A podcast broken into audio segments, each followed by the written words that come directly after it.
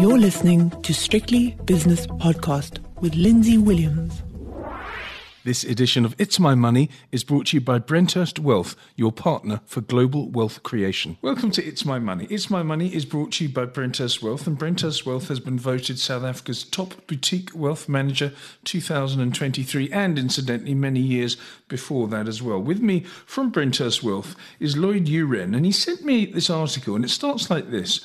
It says here fear of losing money in the markets makes people do peculiar things, like, for example, sitting on a pile of cash while waiting waiting for market conditions to improve. Given the incredible lows and then highs since the beginning of 2020, we know what happened then, it's no surprise that conservative investors are spooked. And then Lloyd makes the point which is uh, quite telling. The trouble is that the biggest risk of all is not taking one at all. In other words, Lloyd, you've got to be in the market, haven't you? You can't time it.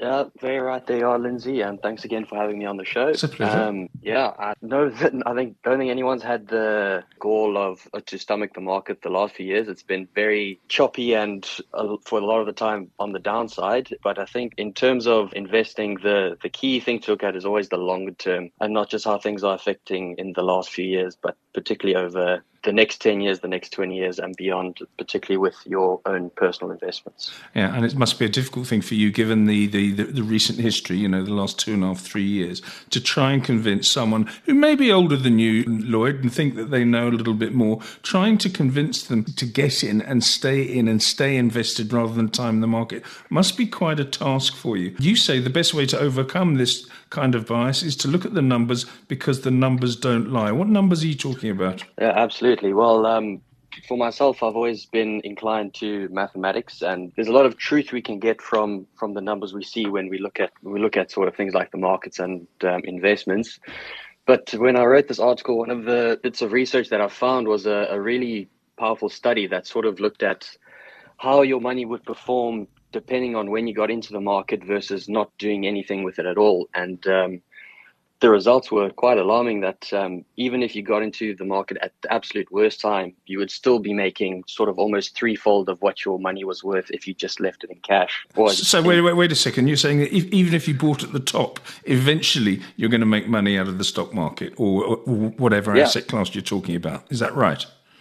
That that's correct. Yes, if you bought at the the top of the market and you stayed invested for, I think the study went for a period of 20 years, the return still came out um, at about. I think all scenarios, barring remaining in um, remaining in a bank account, was at least 10% per year um, annual returns. So that was quite an alarming but sort of eye opening thing to to to see because um, yeah, I guess.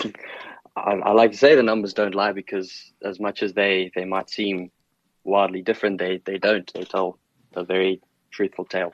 Yes, exactly. And you say cash in the bank grew at a measly 1.22% over this, the study that you're talking about from Schwab. That's yeah. very interesting indeed. What about the power of compounding interest? That's another headline in your article.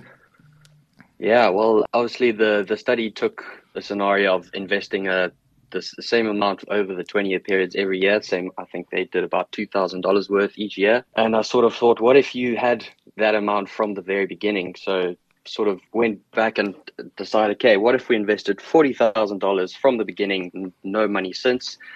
And uh, the returns on that were uh, came out even stronger than the than the study's results, which were uh, an annual lump sum investment, just an, an overall lump sum investment from the beginning yielded a lot more money. I think there's a there's a saying that more money makes more money, yes. and I think that rung very true in that scenario. Is it also the case? Uh, well, let me sort of play devil's advocate here, Lloyd, if I can.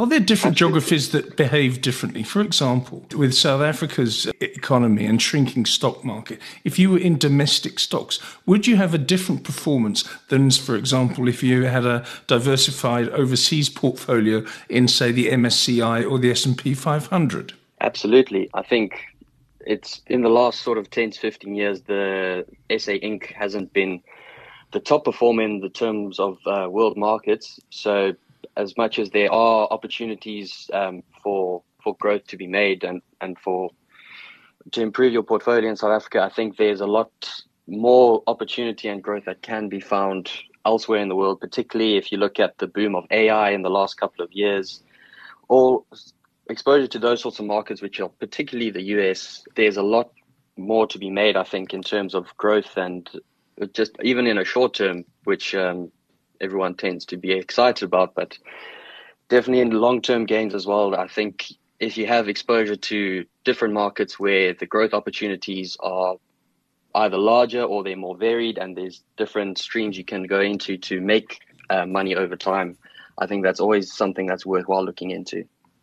All right, I'm going to again play devil's advocate. I'm a new client. I come in and you tell me this. And You say, Lindsay, it doesn't really matter when you buy because if you hold on for long enough as a long term investor, and we suggest you be a long term investor at Brenthurst Wealth, then you're going to make money. I say, well, what about some of these stocks on the JSE? And I won't mention their names because it would be unkind to single any particular one out, but there's several that have gone from being high flyers to being penny stocks and have wiped out an enormous amount of wealth. Would you say to me then, and this is what I'd say to myself, diversification is therefore the key? I think definitely uh, diversification is a very sound investment principle, and then one that uh, we at Brenthurst definitely try to teach and uh, keep in mind with our clients all the time. Yeah, because obviously you we want to be with our clients for the long term and for the long run, and guide them through all these times where the market has a big dip or a small dip, and we sort of panic, but uh, panicking isn't really a strategy. So, yeah, the best case scenario is there will be times where things go down and things are bad, but um, if, if we put you in the right places and in different places where the the markets have different cycles where one might be up and another might be down. Yeah, we'll do our best to put you in the right places and keep you calm and um, focused when things go a little bit wrong. Very good. Yes, so you're going to be have to be not only um, a planner, financial planner, but also a psychologist. And I always say that. Lloyd, great advice. Thank you very much for your time. That was Lloyd Uren from Brenthurst Wealth, and that was It's My Money. It's My Money was brought to you by Brenthurst Wealth, an award-winning boutique wealth management company.